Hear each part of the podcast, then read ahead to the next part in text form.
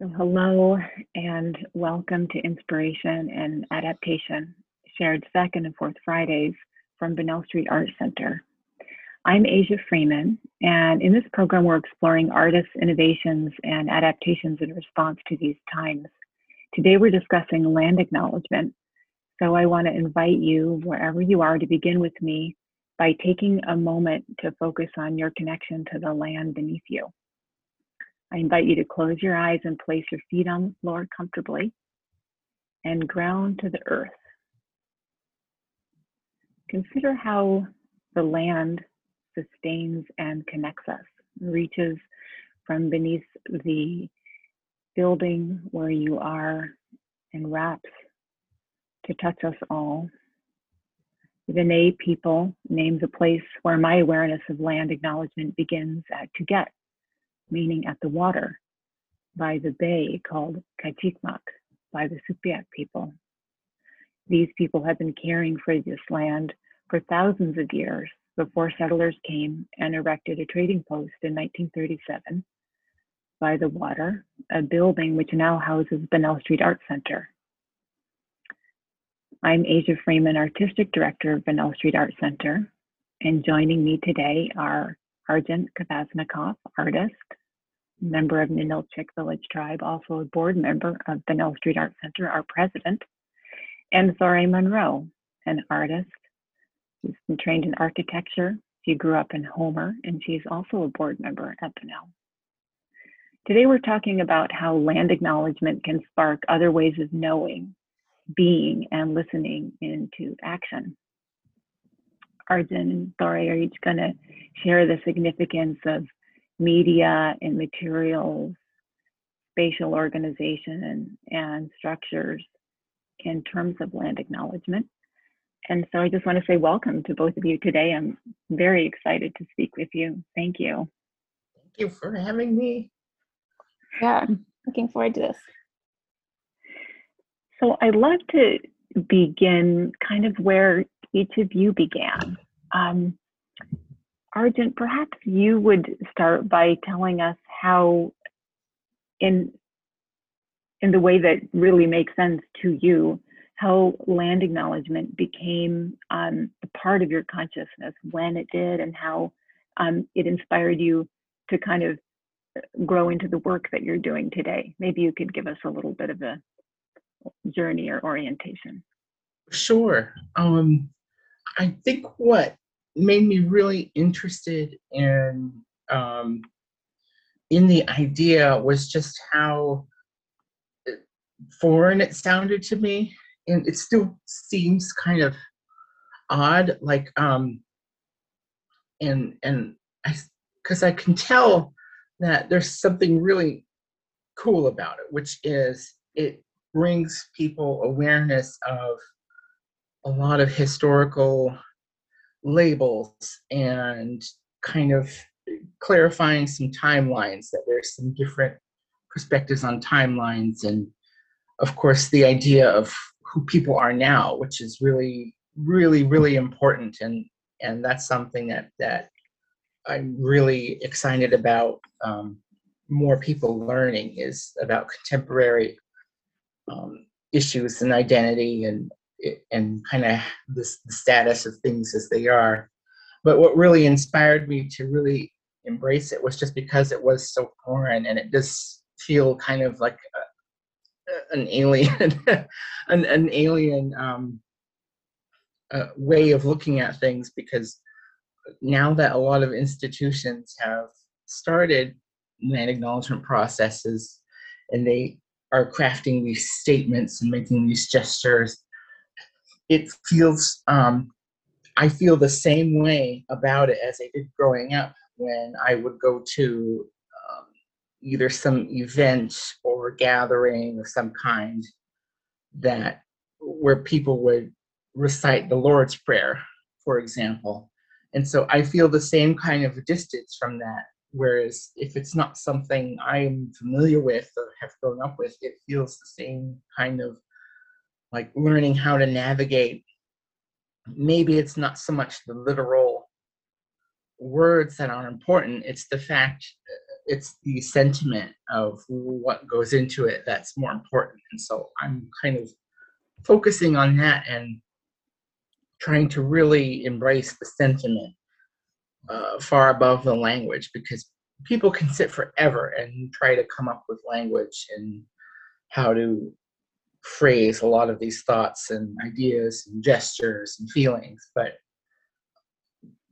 that's kind of inconsequential. I think that those evolve through time and they will change and adjust and depending on circumstance but the sentiment is what is really important and i almost want to challenge people that have brought this idea of land acknowledgement to be um, as much as it is encouraging people to be open-minded about where they're settled where they are um, i really want people to understand that they need to allow the people being acknowledged to be open-minded about who they are as well. Um, it, it works both ways. It's very it's very fluid. It's Mm. very uh, not static so it has to be based on real relationships and real Yeah. conversation Yeah. yeah. Can I just ask you a couple questions about that? So, you know, Mhm. you you grew up, you were born in Homer, I know, and you're you grew up as a member of the Ninilchik village tribe. But sort of implied by what you're saying is that like the practice of of land acknowledgement was not something that um, was happening within the tribe. In other words, it's it's a process. It's sort of like this um, process that's happening um, outwardly, and um, Mhm. it's something that I'm learning. I wanted to just sort of digress for a moment and say that it's you know settlers come and it's on settlers and and certainly historically white led institutions to acknowledge the land. I mean it's it's implicit in a sense from a from from i- is that what you're getting at or you know am I understanding this right? It's implicit. a little in bit yeah a little bit yeah because a lot of those those feelings and ideas um they're not something this is just and that's another thing it's based this is based on my experience in my very small cultural group which is very unique and and asia knows all about that. She's been such a big help with a lot of our projects and kind of bringing up some of these ideas and and so just from that very very very tiny lens that's what exactly what i feel is that a lot of these ideas and concepts are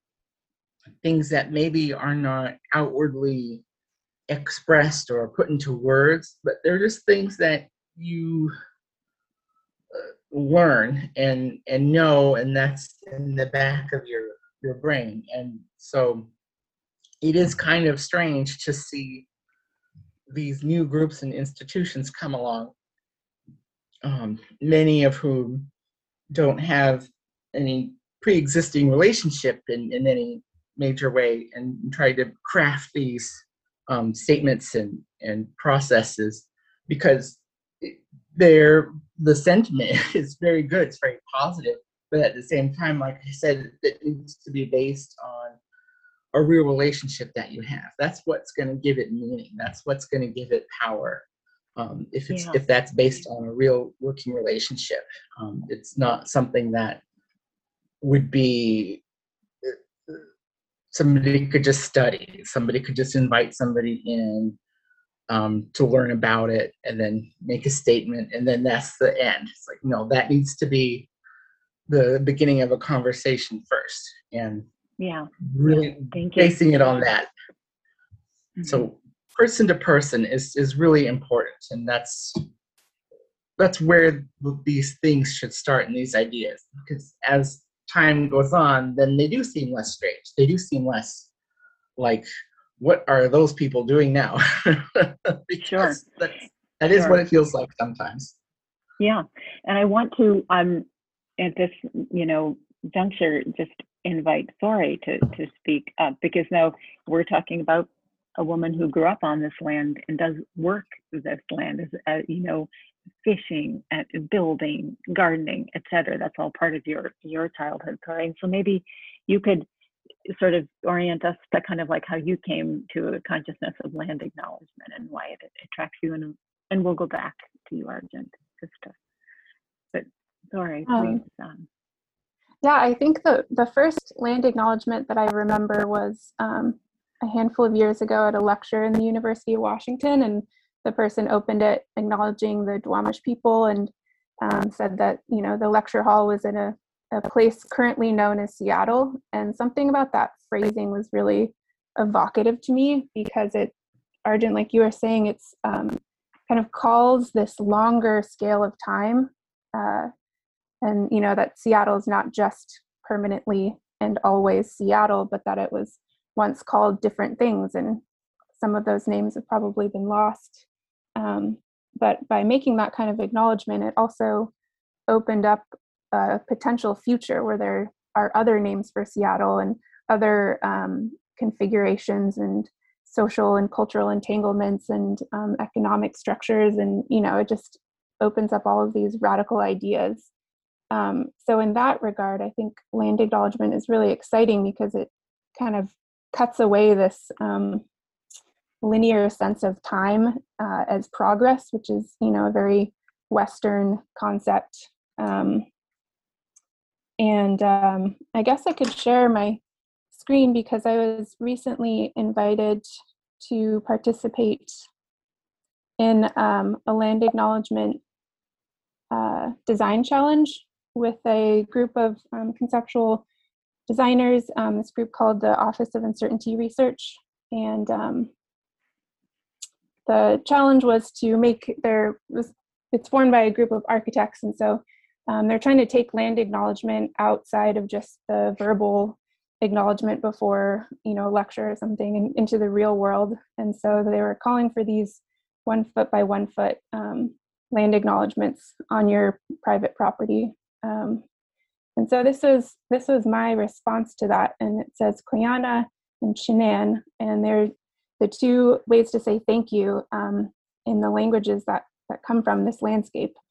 Um, and a lot of the concepts from this work came from um, a lot of the discussions on this podcast, actually, um, with Melissa Shaginoff, and um, particular uh, one comment Joel Isaak made about uh, how seagulls actually have different dialects in different areas and how there's actually like language and sounds that come from the landscape itself. And so I wanted to um, think about language in that way um, uh, to kind of look at this land that I know so intimately um, through the words that came from this place. And um, Melissa Shaginoff also really um, through her workshops and, and the discussions she's had here, she really kind of centers land acknowledgement as being a uh, gratitude act, um, a gratitude act towards the indigenous people that have stewarded this land for so, so long. You know, when you really start to think about the scale of time and um, compared to the, you know, the Western experience in Alaska, it's just staggering how long humans have lived um, in relation to the landscape here. Um, and in this image, you're you're showing a painting that you did on pieces of coal. Is that right? So compressed time. yeah, totally. So you know, part of this is acknowledging the indigenous people and also acknowledging the land um, and the materials and the different kind of lives that live um, in this place and uh, yeah, I think that's for me, land acknowledgement is about kind of recognizing the agency outside of the human. And so these are two materials that are from this specific site. Um, there's the compressed coal, which is peat that has been um, hardened into this really beautiful material. Um, and then the red is um, crushed fired clay. Um, in Kachemak Bay, we have all of these red ochre clay rocks that most people who walk the beach are familiar with because they're some people call them chalk rocks. Um, and so I made paint out of it. And uh, the, I think the colors have a lot of things to say too about time and connection to bodies, you know, human bodies and blood and um, earth bodies. Um, yeah, and so you know, this is these are two little signs that live at my home, and they can be a part of a conversation and just you know growing up here i didn't know actually the specific names of um, the Dena'ina people um, and that the Ninilchik that we live on Ninilchik tribal lands i didn't know that um, and the Sugpiaq people and so just having these two words and the sentiment attached to them and the history and people attached to them i think is one way that land acknowledgement for me can kind of move out of just the conceptual May appreciate I that you oh, yes, go respond ahead, to this image. I just wanted to say this is a really good example of um, of of the evolution process of land acknowledgement because the what Thore has done with this is it, and, and I'm gonna I, I don't mean to pick on you personally, Thore. I think you're a very good, a very humble and willing um, participant, but when I go back to the idea of how it needs to be based on um, person-to-person relationships um, first, a lot of people don't know that that, for example, the phrase "chin'an" that's more of a Natsu uh, upper inlet expression that's not historically used here, and a lot of people here don't know any um, of the old Dena'ina language. It's it's been very thoroughly colonized um, here. Uh, there, most people would know a, a few expressions here and there, but not much. Very trace, and also I have a very complicated relationship with the Sugpiaq language because even though that is uh, ethnically a part of my heritage, you go back into our history locally and you'll find people like my grandfather and people his generation they remember the Sugpiaq culture as the first colonizers. So you go back that far and they'll talk about them separately as if they're the russians or the americans so it's kind of funny how a lot of these things don't seem to come up until after the fact. And that's why I really advocate for people in organizations and, and making personal gestures to really learn about the people who are there and what their history is and what their um, what their perspective is because it's really interesting where all those ideas meet. So it's sort of like for me looking at these pieces as as powerful as they are, they also illustrate this question mark in, in the back of my head of who is this person that that makes them and and and who do they know? What's their history? And I think this is a beautiful example of where this conversation starts. Yeah, and Argent, I, I apologize. I when I shared this at the board meeting, um, you you pointed out that chikanik is actually the way you say thank you in um, your language. That's more closer to home here, and I haven't Mhm. haven't made that sign yet, but um, it should be forthcoming. Yeah, and and and sorry, I don't mean to to jump on, but like when you say your language, uh, that's also kind of a, a really it's sort of a foreign concept for a lot of people here, is because they don't see um, not just denying any language as being something that they would own or necessarily have a responsibility for. There's many people that just don't really um, care. They're very of the mind of, well, we grew up learning English mostly. I would say everybody born after 1940, for example. And for anybody to say we need to learn how to use these words, we need to learn this language, it's a bit like saying, why are you going backwards? What's the point? And it's so I view language personally as uh, more of a tool, as um, kind of like a, a paint or any tool like that. And I think that's how people here view it as well, as these are just tools. They're not so monolithically important that they're embedded. It's the the idea is the spirit behind them what the reason for like why are there some expressions and names that exist there's a reason for that. That's because that's how over time people kept the important things. And so learning what has been saved versus what has been lost is or changed that's also very important. And and in a way it's challenging this idea that english is somehow this language that is owned specifically by people more or less white societies in the anglosphere around the world and for people for example here to say that well english is our native language now it challenges that idea. It challenges that ownership, the white ownership of the English language.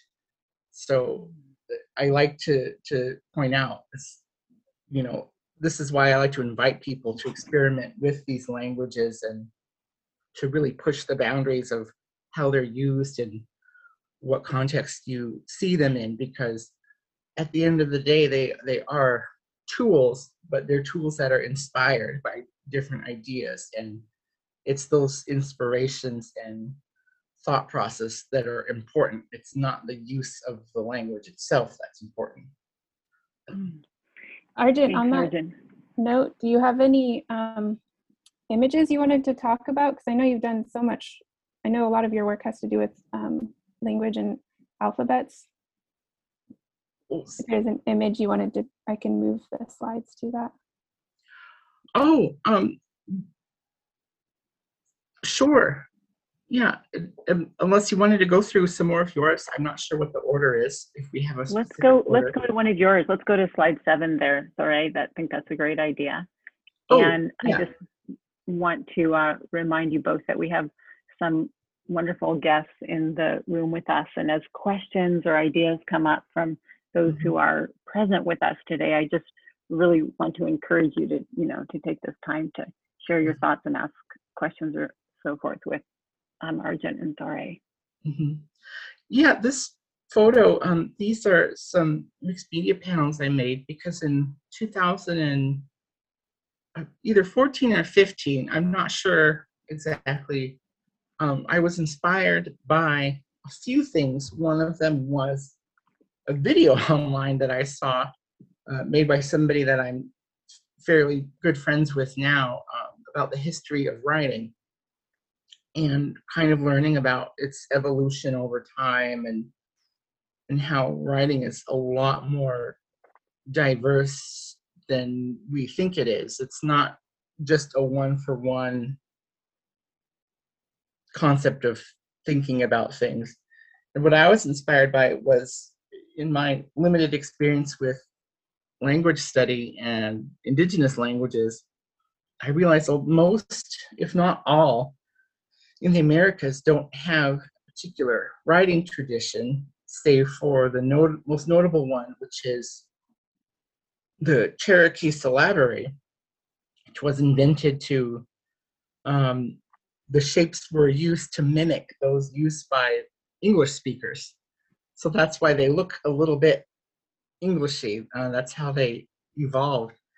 And I thought, wouldn't it be really interesting if I were to take our old local language, which people generally don't speak, it's kind of gone here, and make a writing system for it so that at least there's a visible, tangible identity for all of these phonetic elements that exist in it.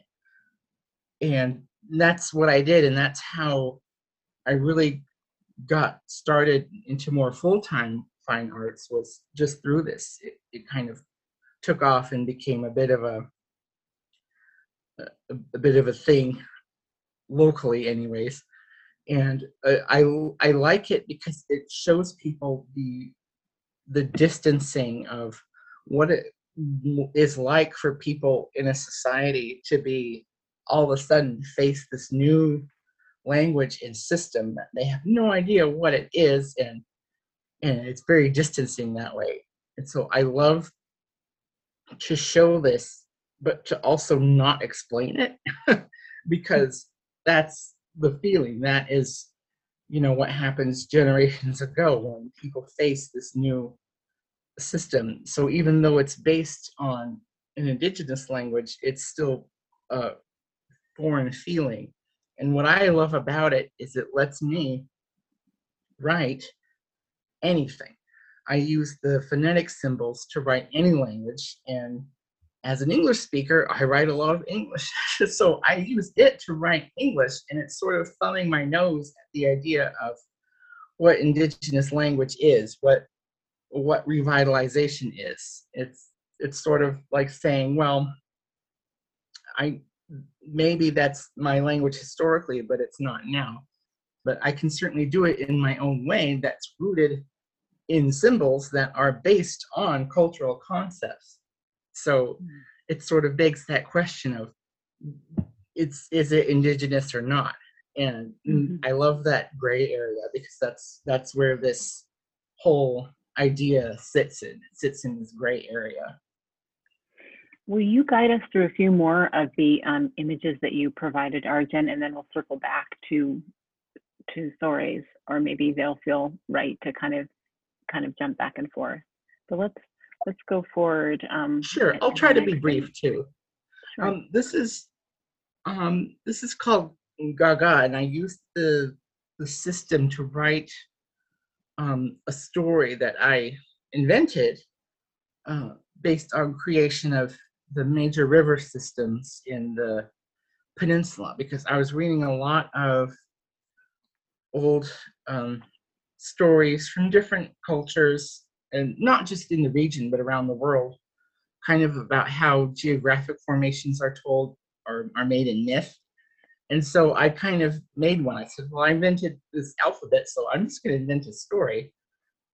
And that's what I did. I, I envisioned um, this very large planet sized creature making these river systems out of claws. And this uh, ink painting um, that kind of reflects that. It's I think it's still in the Pratt Museum. I think it's in their collection that could be on display. And it was actually the last thing I made for my exhibit there. So it was done like days before. I just had this last minute inspiration of I'm, I'm just going to throw this together because I'm really interested in learning about these myths and legends and um, yeah, that was pretty mm-hmm. fun. That's great. Let's look at a couple more. Okay. Um, and this is one that was at a show at Bunnell uh, the end of 2019. Um, I was that show was really inspired by spiritual practices and kind of learning how to navigate the differences um, respectfully without trivializing them because I see a lot of. I was just inspired by fusion and learning how to navigate ideas of fusion in a respectful manner. And something that is really recognizable uh, to most people in the Americas is the Cree and um, the Cree Ojibwe, and I believe mostly Eastern Dene cultures conceptually have the medicine wheel, and that is something that um, I was taught briefly as a young person, and I like the idea of fusing that with contemporary beliefs and also honoring the European side of our ancestry, which brought the Orthodox Church.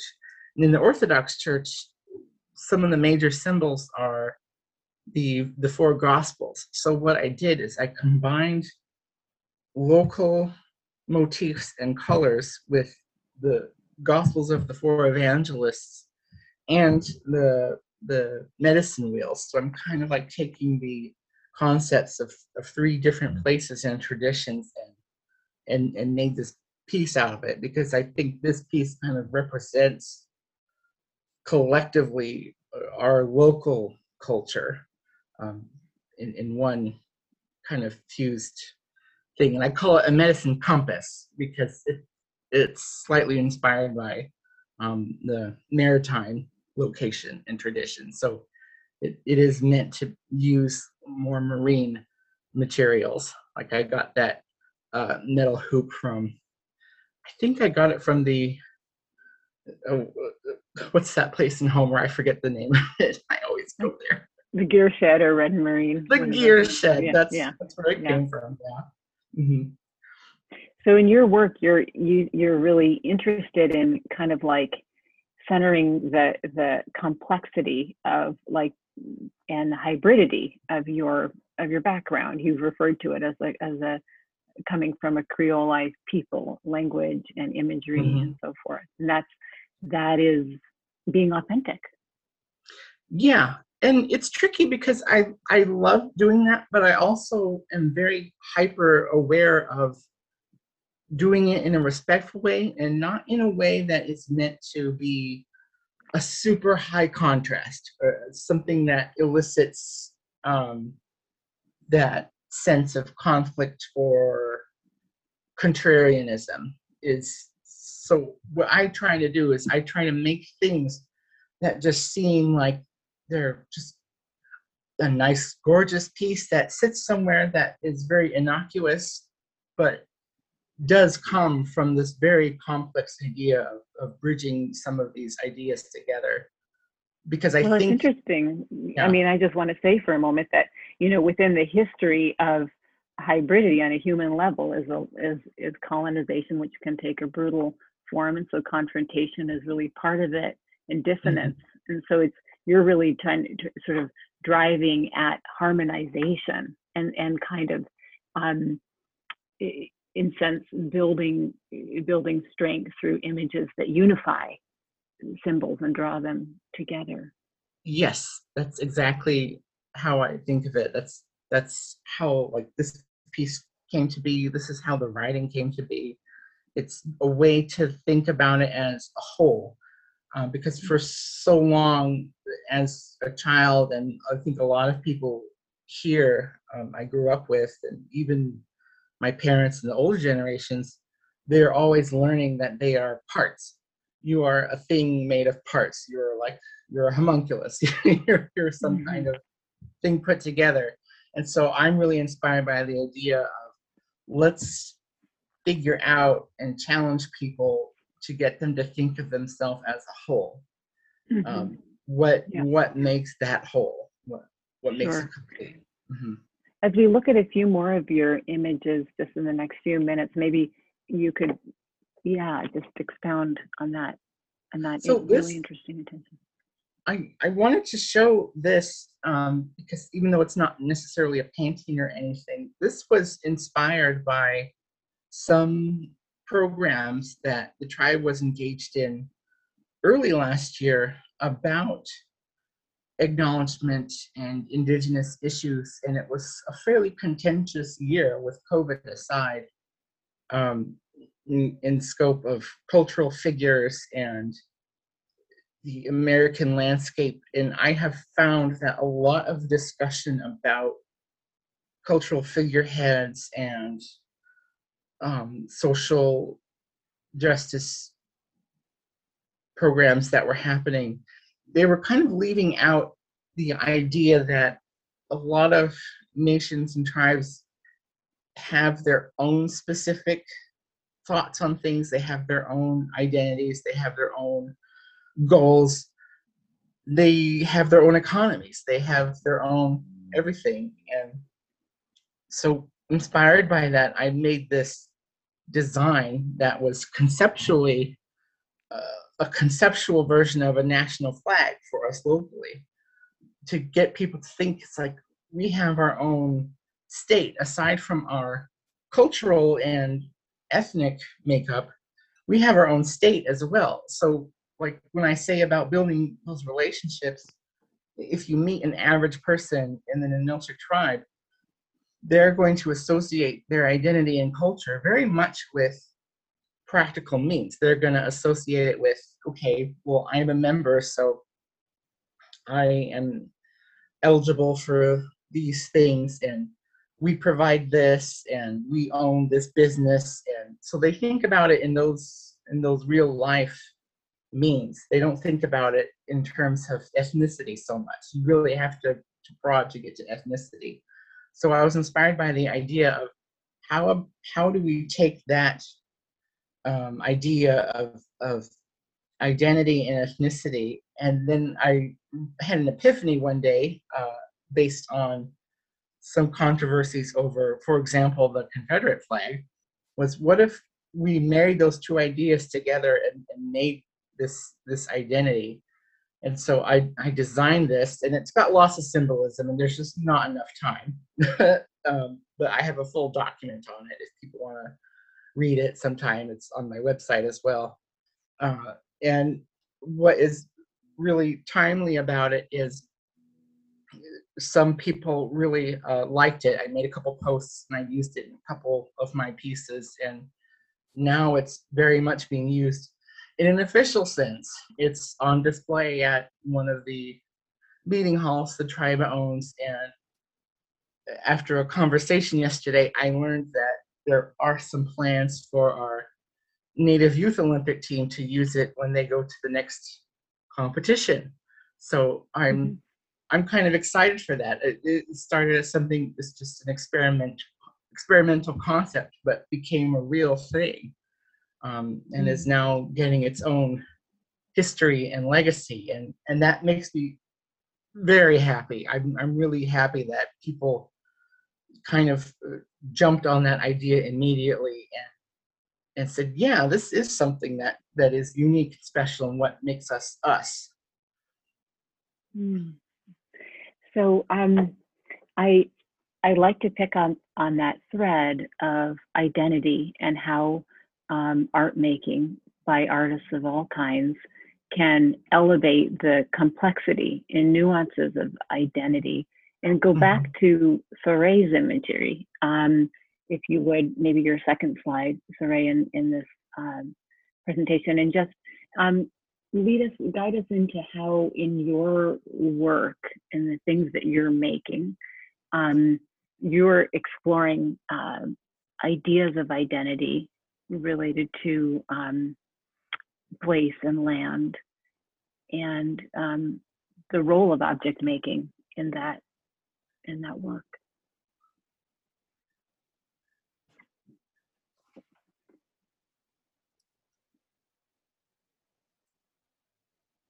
Are you muted? Sorry, I can't hear you. Yeah, um, I don't, identity isn't really something that I've spent a whole lot of time. Can you hear me now? Oh, I'm not sure. It says my internet connection is a little unstable. You were saying that I, identity isn't something that you've spent a, a lot of time focusing on, but okay, fair enough. But I, but tell us. Um, it's so interesting because when I when I look at these objects, and I, and I want you to really expound. But when I look at these objects and I see like this sort of river system that opens up into the salmon, you know, the imagery of the salmon, this flesh, you know, I think about bodies and the intersection of human and salmon bodies and interdependency. So it seems to me like an identity construct, but I, I'd love to hear how you think of it. Yeah, no, I mean, I definitely agree. I, um, I think the way identity comes through, it's not like a, it doesn't feel like I'm using my critical brain when I'm doing these works in terms of identity. Um, I have a lot of conceptual things to say about this image, but I mean, it definitely is. This image is um, of a river in Bristol Bay, between King Salmon Ground. So this this one was probably taken in the springtime on my way to the fishing grounds. Um, and yeah, I, you know, I grew up spending my summers out there, and so that river and that tundra are kind of a part of my family. And um, I think uh, there's kinship in this. And this image, you know, we can see the landscape, the tundra as skin, and these rivers running through it like veins. And there's like a real kind of physical kinship that we can identify, I think, as human beings with the body, looking at the earth and the um, the the river as a, another body. And um, you know, salmon, of course, and these these incredibly wet, um, intertwined tundra landscapes are the blood of these places because they bring all these nutrients from the sea back up, just like the flesh of our own bodies. Um, and yeah, this is, yeah, I think just following red also is just thinking about colors as clues in understanding and clues in playing these kinds of games of association um, has been a part of my work lately. Um, yeah, so you know, just by using the color red, it, it brings up all of these other other associations. Um, yeah, I don't know. I, Argent, I, I saw recently that you're doing some work with river conservation and different things like that. So um, maybe we can talk about that at some point. For sure. Either now or Yeah, let's look at a And I couple gonna more s- images. And I was just gonna say, I think what is really interesting about a lot of these conversations I've had is when people say, like you just said, oh, I, I really work with identity so much, and I think that's because, as somebody who is not um, indigenous, although you're not, you know, you're not in the tribe or anything like that, your family comes from, I, I don't know, I'd like to learn more, but but you're somebody that that lives here and, and takes an interest in and since you live here there is that element of this land is also a part of your identity in in a way so i like when people kind of take responsibility for that it, it doesn't mean like uh, at the Bunnell show somebody told me well well, I consider myself a native because I was born here, blah, blah, blah. It's like, okay, well, that's, that might not be, you know, correct, but it comes from a place of, of taking um, stock and taking kind of responsibility and in your own grounding. And there is something about that that is identity making. So I, I, I, really love to hear what people, um, non native people, I love to hear what they call themselves culturally, what labels they use, what terms they use. Do they just say white? Do they just say American? Do they say mm, something specific? Did have they studied a lot of genealogy? Now they're all excited about a particular branch. Um, so yeah, I'm I'm always interested in that. That that's so for me, this is very identity making. Sorry, let's look yeah at a i few think more. there's a really interesting i think that's a really interesting conversation i've had just briefly with some other friends of my generation whose families um, moved to alaska from elsewhere and now we are we are the generation that's grown up here and what our relationship to this landscape is it's you know different than yours who has this ancestral tie but it's different than our parents who has have this fresher um, Mhm. experience of arriving in Alaska, whereas in Asia, you are also in this boat, having been born and grown up here. Um, yeah, so this is another little little booklet that I put together from some collages I made, um, and I was trying to think of what my work has to do with language exactly, but I realized that I titled this piece um, "A Book of Rhymes" because I started thinking about these collages and these scale studies of these like shifting textures and just like a way and a place to think about the entanglement and how everything is totally iterative. All of these atoms and materials and um, that make up our world are just constantly remaking themselves in different forms and different meanings. Um, but it's all it's all a kind of language. It's these little visual metaphors or visual um, that you once you start playing this game you start seeing it everywhere Yes, like for Um, example, so when I yeah we at these you know the socket go ahead Right. Well, yeah, I'm just thinking about like skin, and the skins of all of these things are, you know, it's the skin of the the environment, the surface, and then what's within it. That's the skin is is maybe pale or light, white or cold, and inside is this, you know, this light, these these this redness, this connectivity that um, you bring you kind of stitch it together. Yeah and and part of the work like the image on the right of the the uh, Aleutian terns and the the fishing boats it's part of this work is seeing how we're really not separate. Um, like there are these distinctions that are made over time um, where you can point at one thing and say that's water and another thing and that's rock but really everything's interconnected. So humans actually move in a very similar way to birds and fish and whatnot um, and that's exciting because i feel like so much of our kind of environmental conversation about you know climate crises and whatnot is about trying to reintegrate but we're actually already kind of integrated in the landscape. It's not something that's foreign to us um, and this is one of my latest projects um, been making these um, some long exposure pinhole cameras and i started just thinking about them as uh, like a conversation with the sun. Um, you know, Homer in particular is such a solar oriented town. We look straight south and we look at the bay and we just all year round we watch the sun rise and fall in relation to the mountains. Um, and so I compiled um, these drawings and I left them as negatives because they they seem more familiar as a human. They look like uh, charcoal drawings, these gestures that you could make with your arm. Um, and it's really been a way to just like see literally the extremes of our seasons and how low the sun gets in the winter and how high in the summer and the different weather patterns that happen at different times of the year.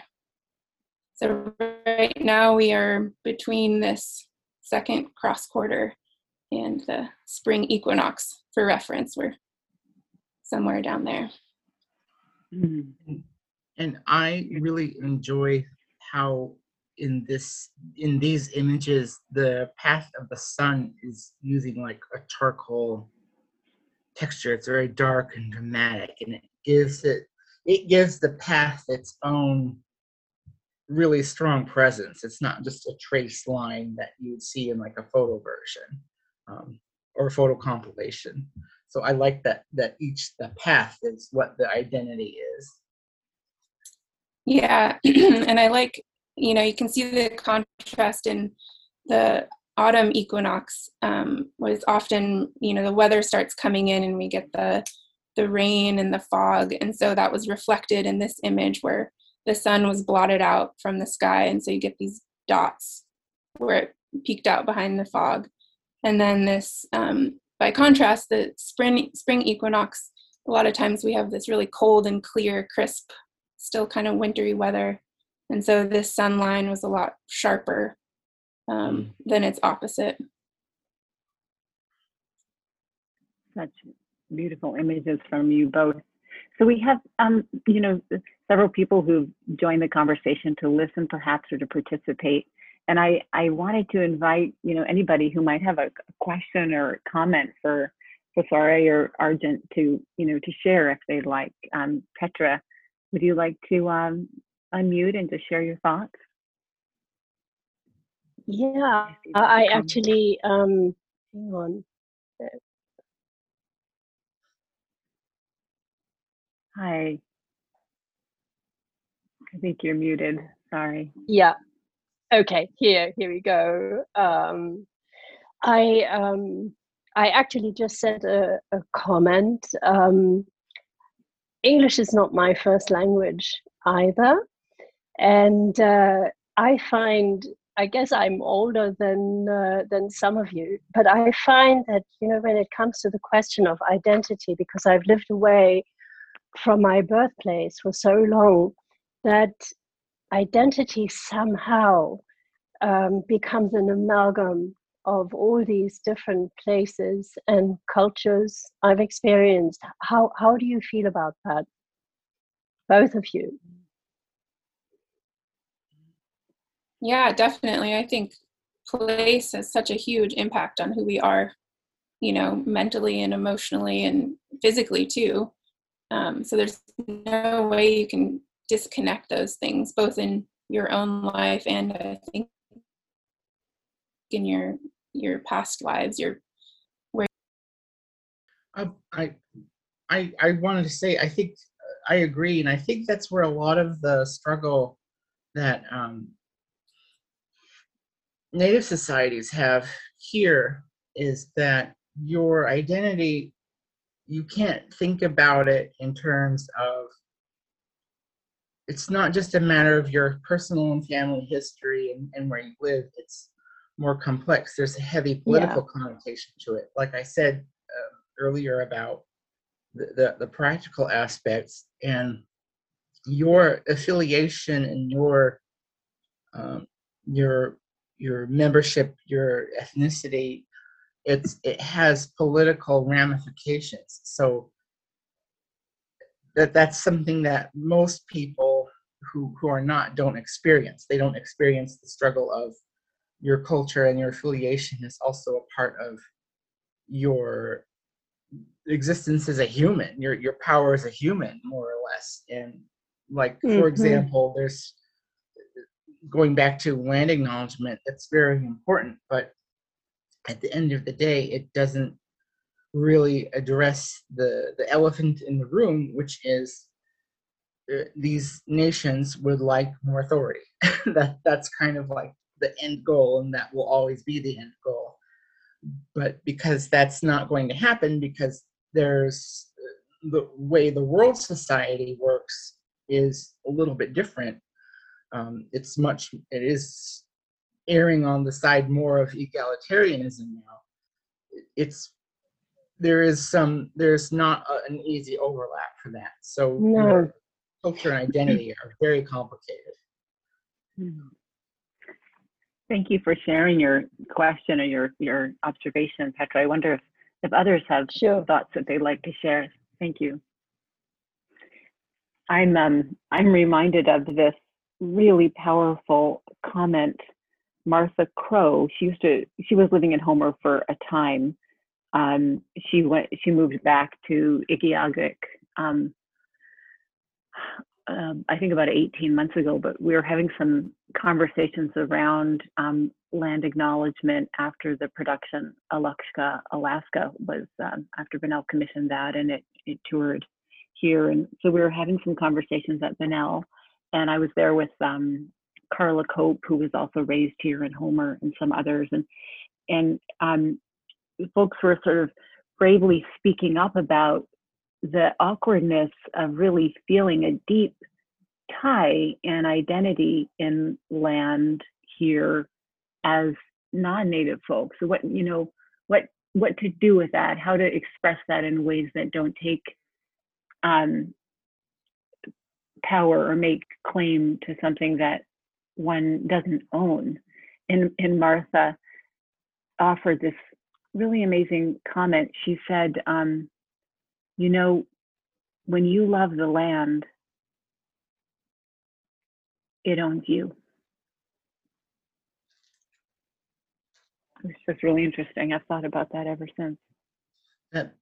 I completely agree with that sentiment. It's very, uh, it's powerful. It's it's like it, it, people are inconsequential at the end of the day, and that's not really that is not the dominant worldview, and that's not just a Western worldview. It's Eastern, Western, Oceanic, African is it's always it's the major goal of civilization is how people can dominate and thrive on the landscape. And and what the the weird truth is is that's how indigenous cultures are too. You might express it differently might have had different histories but everybody kind of has those same problems those same uh, everybody wants to develop everybody wants to grow everybody wants to just keep progressing and however they define that and that's something that uh, which makes identity almost inconsequential um, and going back to political reasons like if, if if it wasn't for the complicated relationship with the united states and the and the greater planet cultures like ours, we wouldn't have such strict. Um, we wouldn't maintain. I don't think. This is just hypothetically guessing out loud. I don't think we would maintain ancestral records as much and and and think of those as important in terms of membership. I think we would consider residency first because there are people here that we consider very much integral to our local culture that are not native at all. And maybe they haven't even been here for very long but because they live here and they work with us or one of the programs or something we view them as very important and integral. And i can sure as heck name a few who are native that we would like to get rid of. But but that's that's just politics though. That's the end of the day. And so it's it's kind of as a result of our unique history and the policy of the united states that we do have this current system in place which favors this direct lineage. It's almost a bit like um, it's a bit like having a, a forced a, a forced I, I wouldn't say aristocracy but it's it's similar. It's sort of like saying okay well but we only think you're legitimate if you have blood ties to the people counted on this certain date and time and that's very arbitrary and so it in and that goes back to authority is culture can change um, with political and arbitrary constructs just as easily as, as it can naturally evolve.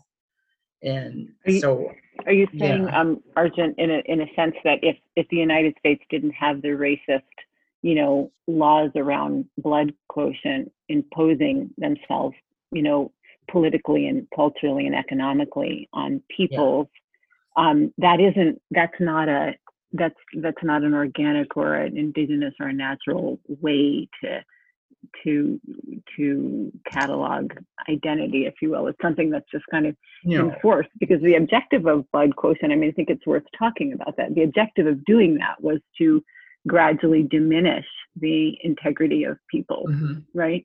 And so, yeah. Um, and but what's what's interesting about that is it's I couldn't say for sure that that's not what the nations themselves would do. They might have their own system of doing that. They might say, okay, well, okay, but but it it's the idea that it would be something that is coming from themselves. It's it's Mhm. part of that self-determination aspect. And there are many cultures um, around the world and in the Americas that are very structured and based on birthright in in class and society and roles and and where do you where do you draw the line between egalitarianism and which is a fairly modern concept um, globally and respecting those cultures it's it's a very it's a very complicated thing to ask because uh, on the one hand there is this role of these larger forces kind of dictating how these individual nations organize themselves. But on the other hand, depending on the group it is, they might engage in those practices themselves on a micro level. So, so the world is very much in a, a place right now of having to navigate that concept, and it's very tricky. It's very complicated. Um, I, I always am reminded of the wonderful um, English royal family, who are such powerful symbols, and it's kind of and whether or not you whether or not you like them or think the system is wrong or think there there is something to say about having this persistent um, identity and and idea of this head of state, which is separate from your uh, ever changing political realm, and and and any more critical um, view of it, you have to also apply to societies with hereditary chiefs. It's not just a one way um, it's not just a one way of, of looking at that stuff. You have to part of that open-mindedness and that dialogue is to understand that all these things exist in all people. And Yeah. so that's why i always try to say to people why do you call yourselves a white person? Why do you call yourself a white institution? Because uh, almost in a way of doing that then that's what you are.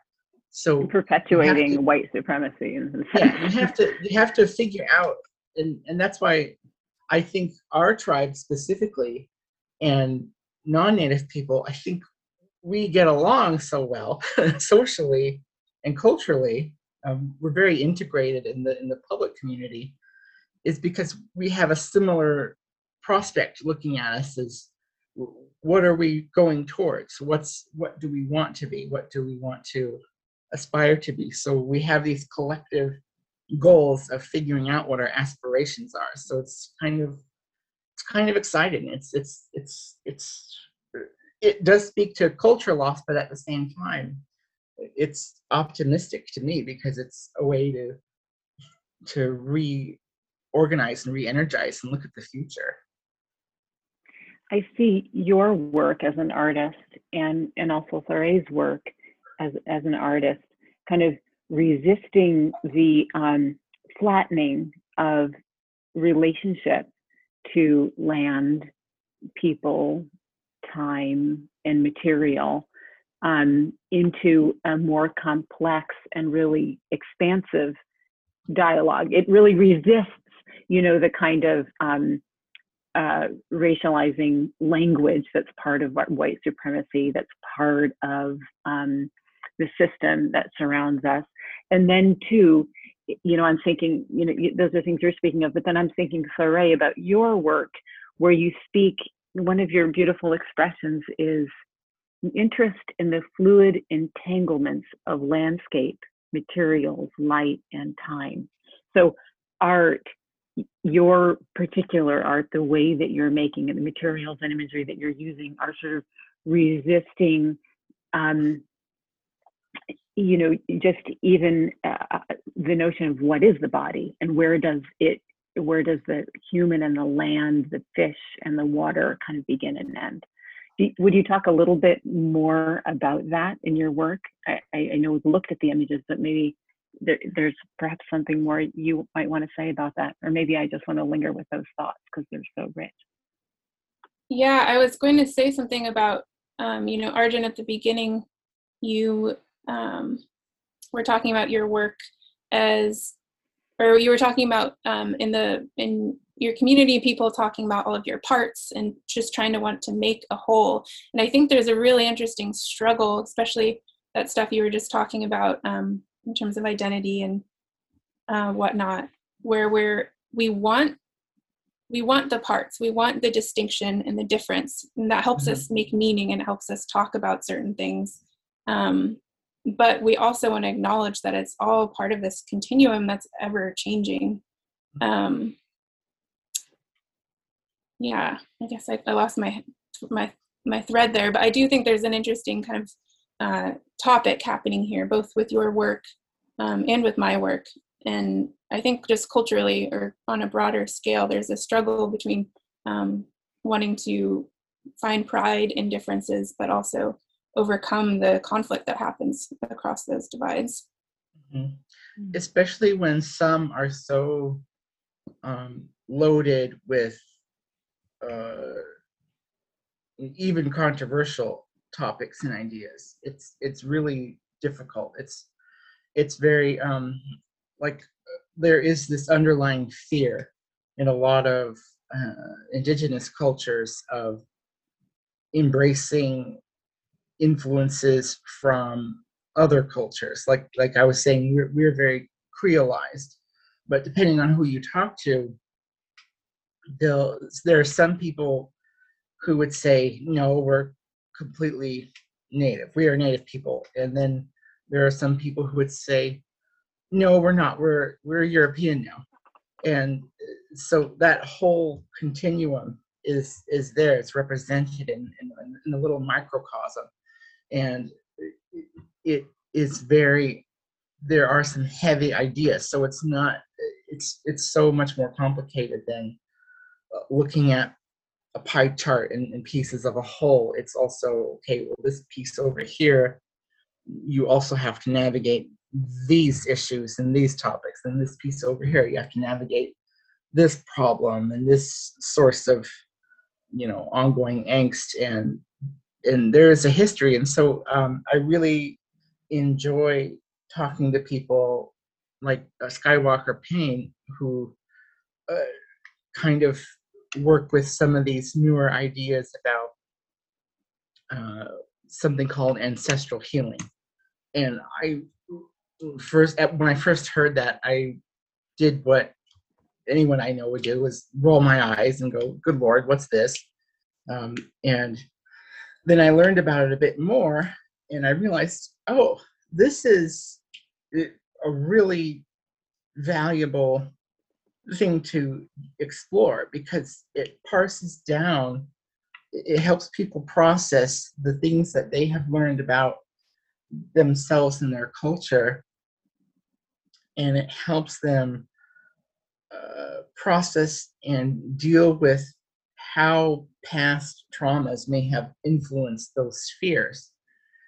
And maybe that's a, a source of a personal block. And I am always reminded of the time um, when I was studying Indigenous history in Canada at a Canadian university and learning about at the time there was a lot of work being done for reconciliation of a lot of the missionary school uh, traumas that happened there and in Alaska too. And Alaska has only just barely touched uh, along on that history, but Canada has really been on the forefront and uh, actually watching the hearings of the testimony and what was going on and and it, it was very very hard for me to watch because even though i'm so far removed from that society because the the missionary quote unquote missionary generation was several generations ago now at least five or six um, even though that happened so long ago and i don't have any living grandparents and even if they were alive they wouldn't remember it i could see this straight line of in in my local cultural history of where those things may have occurred and how they influence thinking and how people gravitate towards certain practices and labels and, and names for things and and so it's generations and generation of pain mitigation um, through language through action through behavior and and you're doing, you're contributing to that, art and I, you know, I'm thinking Yeah. as you're speaking of this, these really beautiful recent works that you made are that these Matryoshka dolls. So Ray, could Mhm. we, thank you for taking the lead and, and, uh, yeah, could you talk a little bit about, so what are we looking at and why did you make this? This is, these are so beautiful. so something that I was really interested in lately is the idea of iconoclasm because I was thinking I've been doing so much work specifically um, in cultural themes that are related to indigenous and Ninilchik and Dena'ina roots. And then I was starting to realize I, because I kind of just easily say in passing, oh, yeah, we're part European, blah, blah, blah.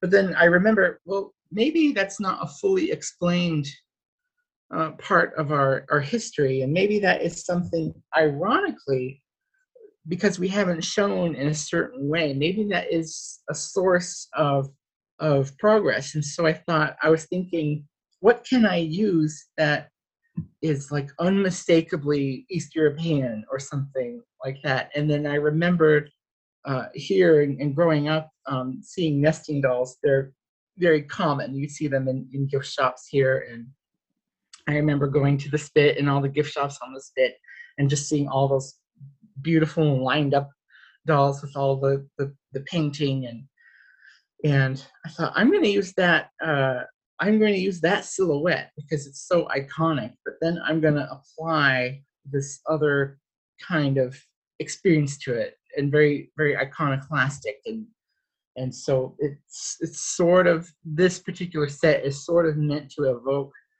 um, um, Kenai birch bark. It's supposed to evoke a little bit more of natural or plant life, but at the same time, it still has this this shiny um, opulence of of a valuable precious metal, and because that is something that our culture, I think, has now is we love metal things. We're definitely the people that will get, like for example, my my mother just framed her wonderful painting and she got the the biggest most gold leafiest frame you could see because that's very us we love those and and even the people who are are very um, involved in the church they have their elaborate uh, icons and and so anything that's gilded is is us and so i thought well that is a good thing to use and to go back to language these marks on the top half of the dolls um, they represent of course, notches in bark, but also clouds, because that is one of the very few cultural things that my family knows. We know that way, way back in the day, we were part of um, one of the Sky Clan groups locally.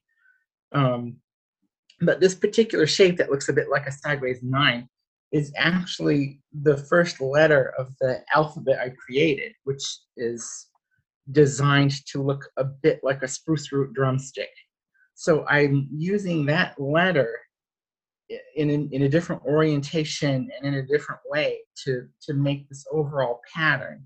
And so it's kind of like looping in back on itself where now it's now it's removed from being used as a letter to being used as a, a part in this whole nother creation and bigger pattern.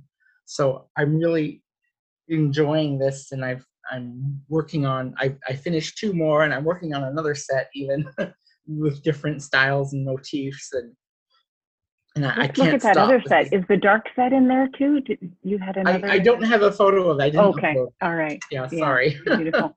I'm just I'm thinking a little bit about the courage to um, you know express and um, the the idea of iconoclasm. It, it, it's to me it's a sort of a heavy um, and a negative sounding word for something that is really mm-hmm. a brave and integrative effort. I'm thinking about the work that, you know, Linda Infante Lyons is stunning, doing. You know, here's a painter, you know, mm-hmm. of uh, Sugpiaq Alutiiq origin, who, who as part of her family story, you know, is um, both Eastern European and, and indigenous, and she's sort of elevating that complexity through that layered imagery where you see like mm-hmm. um, a Madonna like woman um, in relationship to the land and its life-giving power in the way that you might have historically in an icon in a very gilded icon um, yeah. seen the madonna holding um, the christ child but now it's now it's a seal it's a bird it's a you know a fish or something and so i feel it's an interesting entirely um, different way but with a similar um, integrative intent that you explore this yeah i, I purposely I because uh, the one thing that i always thought was odd about the dolls growing up was these very silly faces and lips and, and they're very um, all very white of course uh, so even though that was a part of our culture and our story it felt very distant because those painting styles were just different and then when I realized I should just do my own that doesn't even involve faces. Um, so like when I did this set, it was kind of a tribute to older designs and, and weaving and sewing and um, because there is not a lot of uh, iconography in the history of, of objects made here. There's very little. There's a couple dolls but they're not in they're not made in a manner of being objects that are uh, valued in a certain context. It, it, I, I, could go into it but but when you look at the the main artworks and the styles and clothing and um, everything is very pattern oriented, very geometric, and so this is anything having to do with that kind of heraldry or regalia is very strictly geometric. There's not a lot of totem symbols, not a lot of any of that, um, at least not in this area. So I want, I really wanted to honor that by using something that is very associated with iconography and human expression, but then to use the palette of an iconoclastic style um, and just keep them without specific features, but they're still unmistakably nesting dolls just because of the silhouette and the Mhm. the graduation. Mhm. Beautiful. Well, I want to thank you so much, both of you, for sharing with us today and, and exploring some powerful ideas. Um, again, I just want to take another opportunity too to thank our, our listeners, wherever you might be, and those who've chosen to join this room. And if anybody has comments or questions that they'd like to share, you know, just I really want to welcome that.